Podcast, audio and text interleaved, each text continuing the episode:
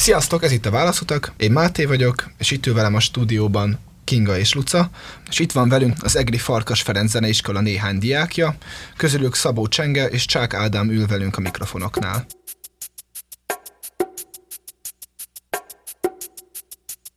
A nyáron tartottatok egy 24 órás szolfés maratont. Én el sem tudom képzelni, hogy hogy lehet ezzel ennyi időn keresztül folyamatosan foglalkozni. Meséltek nekünk, mivel telt pontosan ez az egy egész nap. Így van, volt egy ilyen 24 órás szolfés maratonunk, ha ezt így lehet mondani.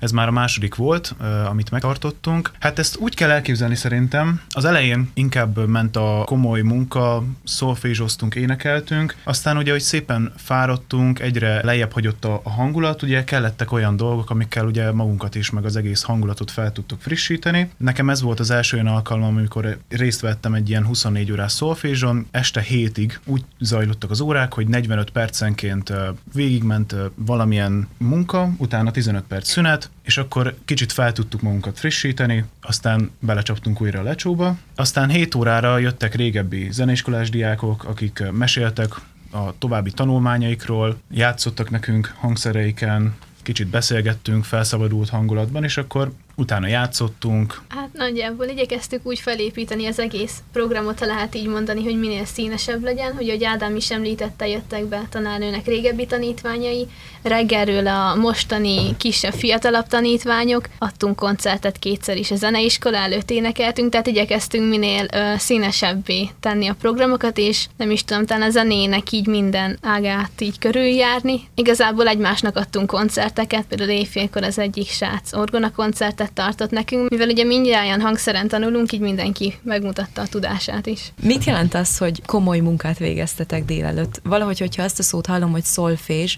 akkor nem a komoly munka az, ami elsőre beugrik róla. Hát a komoly munka az sok mindent akarhat. Nekem a komoly munka az abban merült ki, hogy tényleg énekeltünk, és például volt, hogy dallamot írtunk, emellett volt egy minimális összhangzattan is az utolsó évben, ugye főleg amiatt, hogy online térbe kellett szolfés órákat tartanunk, belekóstoltunk egy kicsit az összhangzattamba, a zenelméleti részébe is a, a zenének, kicsit ebből is tudtunk ugye a, a komoly munkába megvalósítani. Nem úgy kell ezt a 24 órát elképzelni, hogy végig különböző szolfés feladatokat oldottatok meg papíron. Így van, így van. Tehát főleg az volt a lényeg, hogy együtt legyünk. Ahogy említettem korábban is, az online tér nagyon bezárt minket, és nem tudtunk egymással találkozni, együtt eltölteni időt, akár egy szófizsóra is legyen az. Egy szófizsóra is igenis lehet uh, izgalmas, hogyha az emberek úgy állnak hozzá, és uh, együtt felszabadultan eltöltjük azt 45 perc, egy órát. Nálatok nagy érdeklődés volt erre a szolfés maratonra? Az első az két éve volt, én sajnos ugye ezen nem, nem vettem részt, de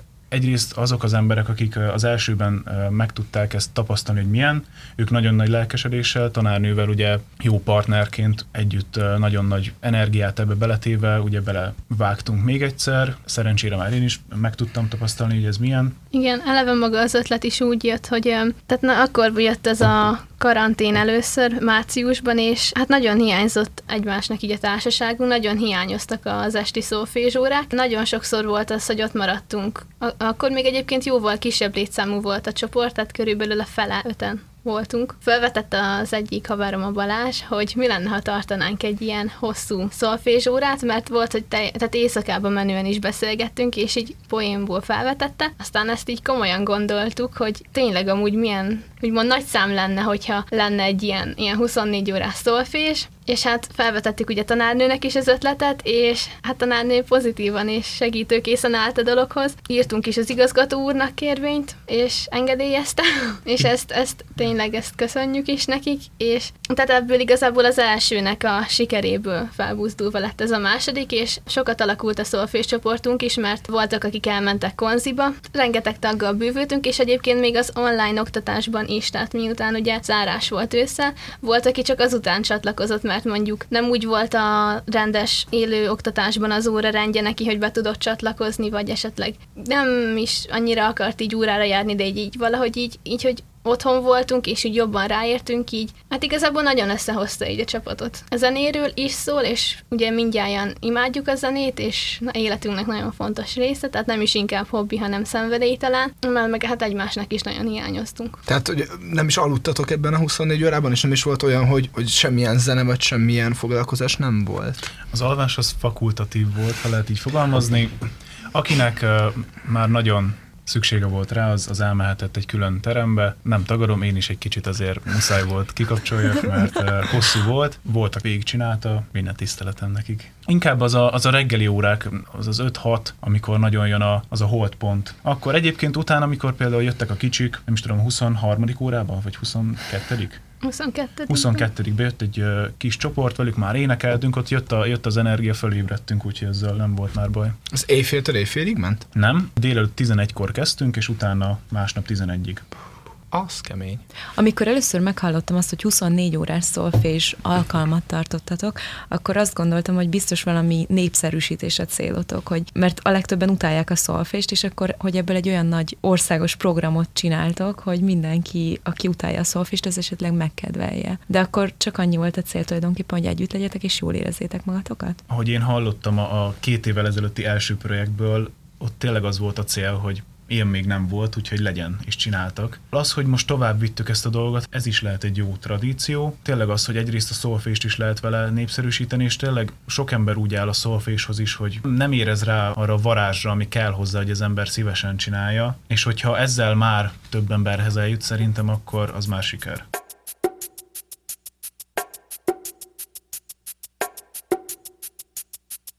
Milyen varázsa van a szolfésnak?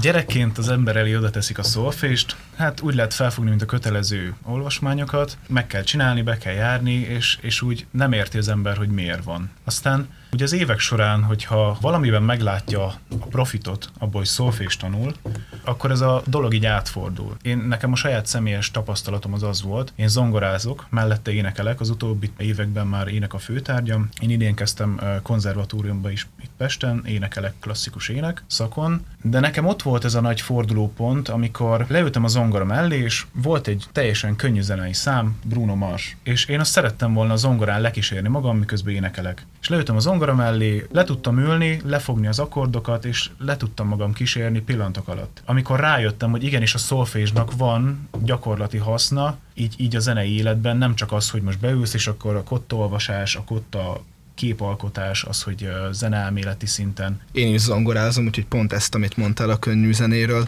ezt nagyon átérzem, ez, ez nagyon tudok kapcsolódni. Persze. Azt gondolom, hogy a szolfésban a többség azt nem szereti, hát mondhatni kicsit tényleg szárazabb és kicsit tényleg elméletibb területet, aminek még nem látja akkor a hasznát. Hát igen, nem kicsit, hanem tényleg nagyon száraz tud lenni a szolfés, és főleg tanárfüggő egyébként szerintem, de ez minden, mindenre ugyanúgy igaz. Tehát, hogyha valamit tanul az ember, és a tanár nem olyan, akkor az veszít az élményéből. Szerintem ilyen szempontból nekünk szerencsénk volt nagyon.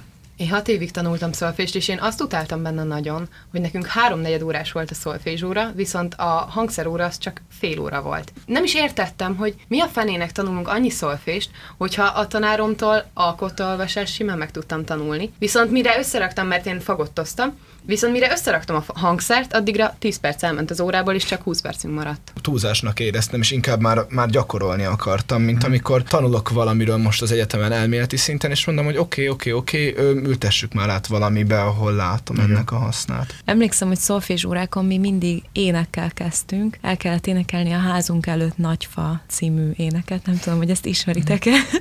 és akkor a, a szolfés pedig zongorán kísért minket. Viszont nagyon más nem tudok felidézni a szolfés órákról, mint azt, hogy fel kellett ismernünk hármas hangzatokat, meg dallamot kellett írni. Valójában ez a szolfés, mert én csak két évig jártam szolfésre, és utána alapvizsgáztam. E, ez maga a szolfés, hogy dallamot írunk és, és éneklünk? Hát a szolfésnak igen, ez is része, és ugye a szolfés magával ezzel foglalkozik, hogy ugye hogy épülnek fel a hármas hangzatok. Aztán ugye a szolfésból szerintem fejlődik tovább a zenelmélet, ami már sokkal inkább mélyrehatóan foglalkozik azzal, hogy amit leírunk, azt miért úgy írjuk le, ahogyan, vagy miért úgy írták le a zeneszerzők annak idején. Jobban mondva, tanulmányozzuk azt, mert ők ugye megalkották, adtak nekünk egy sémát, ami alapján ők ugye zenét írtak, ezeket úgymond tovább visszük. Készségfejlesztés a szolfés. Fejleszteni a szolmizálás készségét, az ének készségét, mert megint más az, hogyha az ember elmegy magántanárhoz énekelni, de az, hogy ilyen szolfésúrai kereten belül énekelni, arra bőven jó, és az is mindenkinek készségfejlesztés lehet, mert ugye más hangszereken, hangszeres órákon nem énekelnek. Ugye nyilván valahol el kell indulni először csak hármas hangzatok vagy hangközök,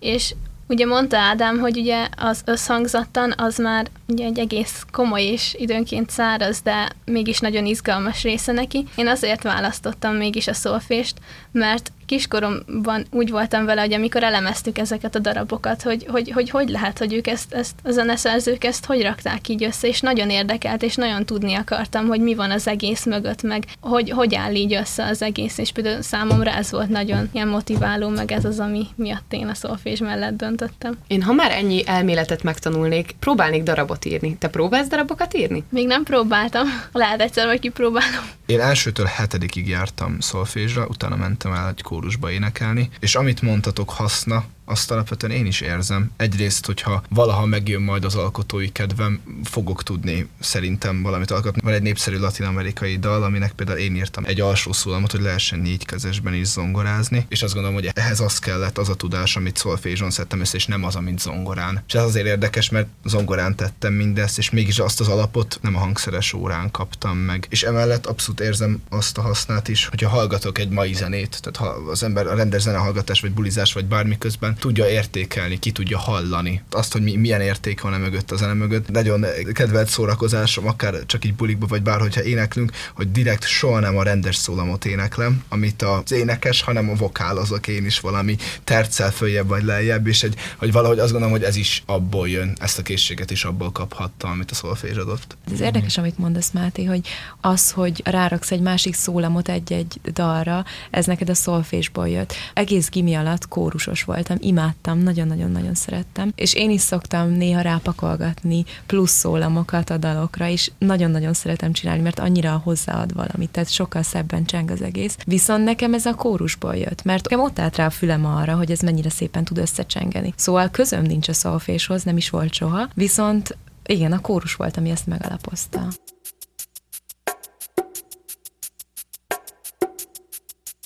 Nagyon jót tesz nekem szerintem a szolfés tudásom ahhoz, hogy a megfelelő zenéket hallgassam a különböző hangulataimban. Amikor csak előveszem a telefonomat, és egy valami hosszabb listát, vagy több nagyon sok száz számot elindítok véletlen sorrendben, az egy annyira furcsa érzelmi hullámvasutat indít el, mert ha egymás után jönnek, mit tudom én, tényleg 50-es évekbeli zenék, mai popszámok, zongorás feldolgozásai különböző daraboknak, egy nagyon kicsavart 70-es évekbeli diszkószám, és ezek jönnek egymás után, után, az megterheli valahogy az érzelmi rendszerünket. Hát az pont az, mint igazából a mai világ, hogy rengeteg impulzust kapsz mindenhonnan, tehát ha kimész az utcára, 80 ezer különböző villogó dolog vár, rengeteg hanggal, és hogyha ennyiféle zenét hallgatsz, ugye az is lefárasztja az agyarat, tehát ez, ez, ez nem véletlen. Nekem általában a zenehallgatás globálisan fárasztja le az agyamat. Hogyha megyek valahova, akkor szinte soha nem hallgatok zenét, mert úgy érzem, hogy nagyon eltereli a figyelmemet, és hogy fáraszt egész egyszerűen. Talán pont ezek miatt, amiket mondtok, hogy figyelmesen hallgatjuk a zenét, hogyha egy kicsit tanultunk zenét, még ha én a szolfézsal nem is teljesen vagyok tisztában, és ezért nem is szoktam zenét hallgatni. Hogyha ti ugye komoly zenével foglalkoztok kicsit talán hát jobban, mint az átlag, vagy kom- tényleg komolyabban, mint az átlag, amikor utaztok valahova, akkor inkább ezeket a klasszikus dolgokat kedvelitek, vagy pedig a mai számokat ugyanúgy hallgatjátok? Én rengeteg félét uh, hallgatok. Hogyha utazok, nem hallgatok komoly zenét, pontosan amiatt, mert nem tudok rá figyelni. Ha komoly zenét hallgatok, akkor leteszem magam elé, leülök, és neki szentelem a figyelmemet, mert különben azok a hatások, amiket ugye be kéne fogadjak, amitől sokkal jobb lesz az élmény, azok elvesznek. Abba, hogy például zörög a villamos, vagy ordít mellettem valaki az utcán ezek pont ezek az apró kis nüanszbeli dolgok elvesznek. Ha utazok, akkor hadd dübögjön a fejembe, ha elmegyek futni, akkor hadd dobogjon, mert, mert akkor az kell. Például van egy nagyon kedves egri zenekar, a késői kitérő, imádom őket, velük is nagyon szeretek például utazni, benyomom a fülembe, ők ilyen alternatív rock, annak ellenére, hogy komoly zenét művelek. Nagyon szeretek másféle zenei stílusokat befogadni, mert uh, tudom, hogy nekem ahhoz nincsen uh, annyi affinitásom, mint nekik úgy épül fel a zenehallgatási szokásom, hogy bizonyos cselekvésekhez, vagy bizonyos hangulatokhoz megvan az, hogy mit hallgatok, mit szeretek hallgatni. Én úgy vagyok vele például, hogy egy Ádám is, én nagyon sokféle zenét hallgatok, és akit úgy értékelni a zenét, az nyitott mindenre. Tehát a rocktól a retrónát, a klasszikus zenéig, a mai slágerekig, tehát a nyitott minden, és mindenben megtalálja az értéket, és én is hasonlóképpen vagyok, hogyha csak elszaladok mondjuk a boltba, akkor én sem egy beethoven fogok hallgatni, mert arra oda kell figyelni, és annak tényleg meg kell adni az időt és az energiát, hogy oda koncentrálunk. De van, hogy amikor mondjuk este elalvás előtt hallgatok, akkor mondjuk leonnyom a szememet, és odafigyelek, és úgymond könnyedebb dalban is megpróbálom felfedezni az értékeket, és esetleg leszűrni az énekhangot, és csak magára a zenei részére figyelni. Arra is úgy szoktam időt hagyni, hogy azok a dalok is érvényesüljenek, és hogy ne csak háttérzajnak legyenek jók. Gimiben volt egy osztálytársam, aki nagyon szerette azokat a, nem nevezem zenének ezt a műfajt, mert egyszerűen nem nevezhető annak. Nem is tudom, mi a pontosnak, olyan hangok vannak összevágva, hogy késcsikorgás, meg a, mintha a mosógép ugrálna, meg. De ez az egyik olyan dolog, amit én egyszerűen nem tudok zenének nevezni, és volt gimiben egy osztálytársam, aki mindig ezt nyomatta, és imádta, és mondta, hogy ez a legjobb zene is. Mondta neki, hogy ez nem zene, ebben nincsenek dallamok, nincsen ritmus, ebben nincsen semmi, hangok vannak egymásra dobálva. És mindeközben apukámnak az egyik nagyon jó barátja a kortárs zeneszerző. És ő pedig már úgy alkot zenét, hogy az én fülemnek már az se zene, Mármint, hogy abban vannak hangok rendesen, meg ritmus, meg minden, de valószínűleg azért, mert laikus vagyok, nekem már az se zene. És nektek vannak ilyen végletek, amik még titeket is kiütnek, hogy ez már sok? Valójában a zene az hangokból épül föl. Csörgésekből is lehet egyébként nagyon jó zenét, vagy valami olyasmit, ami zene. Az ember nyitottsága kell hozzá szerintem. Én hallottam már nagyon jókat például. Um, igazából ez, ez a kreativitásnak inkább egy másikféle megnyilvánulása lehet. Vannak olyanok, akik például ezt valamilyen hangszerrel is kombinálják, de például egy tűzőgéptől kezdve tapsolásokkal, dobolásokkal valaki ritmusosan összevág valamit, az már zenének mondható. Akkor ez nem teljesen amatőr embereknek a szerencsétlenkedése? Nem. Hogyha tényleg valaki ezt elszántan, hobbiszerűen csinálja, és ő neki ez egy önkifejezési forma, és ezzel akár még másnak is örömet tud okozni, akkor az szerintem akkor az pozitív. Nekem a metál az, az kicsit idegen, annyira nem találom meg benne magamat, főleg azért, mert azért a metál éneklés nagyon messze áll a klasszikus énekléstől. Nem szeretnék meg se próbálkozni vele, mert az a baj, hogy a hangom nem bírná, és én meg pont az a személy vagyok, bármit hallgatok, én éneklek mellé. Ha elmegyek egy koncertre, akkor én azt végig éneklem, teljes torkomból, de nem azt mondom, van már olyan metál szám, amire kiörjöngöm magam, egy bizonyos kontextusba, meg az az adott szám.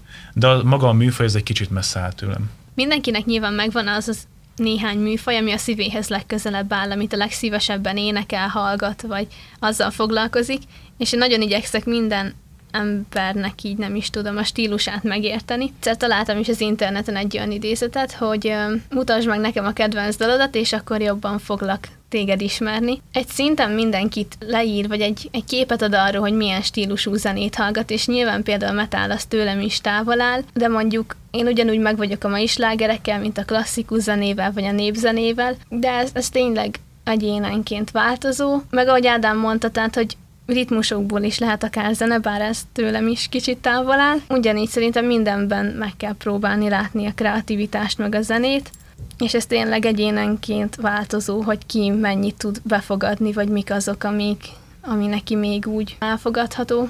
De azért az érthető, ha valaki nem hallgat olyan zenét, amit egyszerűen nem élvez. Így van, hát meg most miért erőltesse magára, akkor nem is élvezni. Én például bevallom, hogy a mai slágerek közé is azért nagyon sokkal úgy vagyok, hogy teljesen olyan, mint egy másik. Tehát, hogy, hogy vannak, is, vannak is ilyen összemixelt dalok az interneten, hogy más a szövege, meg kicsit más fajta tónusúak benne a hanguk, de amúgy ugyanaz, és hogy, hogy ezekben én sokkal kevesebb kreativitást érzek, mint nagyon sok régebbi dalban, ami már a klasszikus után van, tehát ami már a könnyű zene műfaja, de hogy tehát ott még lehetett újat alkotni. Ma már azt gondolom, hogy nagyon nehéz. Igen, nagyon nehéz. Őszinte leszek, hogy én azokat a dalokat nem szeretem, amikor egy ritmus van, nyolc ütem, és az ismétlődik folyamatosan az egész dalon keresztül. Nekem annyira monoton és zeneileg annyira gyér, hogy én ezeket, ami még így most eszembe jutott, hogy annyira távol átélem, mert egyszerűen zavar, hogy csak ennyi. És nyilván nehéz újat kitalálni. Arról beszéltünk, hogy a, a zene ugye érzelmi intelligenciához hozzájárul, hatása van az érzelmekre. Például édesanyám, aki nagyon sokszor úgy van vele, hogy meghall egy dalt, és megkeresi, mert tudni akarja, hogy miről szól a szövege. Tehát a zenével magával így inkább az érzelmekre lehet hatni, és a szövegben pedig nagyon komoly és mély mondani valókat is el lehet mondani, és ezt, ezt nagyon szeretem benne, és azt sem szeretem, hogy dalnak nincsen semmi mondani valója, vagy tényleg értelmetlen az egész. Nekem volt egy olyan dal, amit nagyon-nagyon tetszett, és még nagyon kevés ideje tanultunk angolt, és az egyik barátnőmmel nagyon megtetszett nekünk ez a dal, és rákerestünk a szövegére, hát bár ne tettük volna. Tehát olyan durva szövege volt, hogy utána már nem tudtunk úgy ránézni arra a dalra, hogy ú, de szép, de jó, ú, te jó ég, ezeket fogjuk énekelni, mert egyszerűen megmaradt az, hogy annyira rettenetes szövege volt, hogy szörnyű, és mióta tanulok angolt, nagyon sok dal angolul, hát azt megértem, és, és hogyha tudom, hogy valamilyen nagyon rosszról szól, akkor így egyszerűen nem tudom befogadni. Meg cáfoljatok meg, de 10-ből 9 dal a szerelemről szól. Vannak korszakok, amikor 10-ből 10. De tényleg. Hát egyébként ebben van igazság. Hát van igazság benne, de a zene így is úgy is nagy szerepet tölt be. Az érzelmek legyenek azok szerelmi érzelmek kifejezése. Tehát nagyon sok zeneszerző akár címezve írt uh, nagy műveket szerelmeinek, úgy, ahogy a költők írtak verseket életük szerelmének. Pont ez jutott eszembe, hogy a, versek, hogy lehet, hogy ugyanarról szól, ugyanaz a téma, de hogy mindenki máshogy fogja föl. Szóval, hogy nekem például egy zenében, ami szerelemről szól, biztos, hogy nem találnék két ugyanolyat, mert egyszerűen máshogy fogják föl az emberek a szerelmet is. Így van, ahány ember annyi vélemény, annyi kotta, annyi zenemű. Ez volt a válaszotok, köszönjük, hogy hallgattatok minket. Én Máté vagyok, és itt volt velem Kinga és Luca, valamint az Egri Farkas Ferenc zeneiskola két diákja, Szabó Csenge és Csák Ádám. Kövessetek minket Instagramon és Facebookon, valamint hallgassatok minket Spotify-on és az Apple Podcast-en.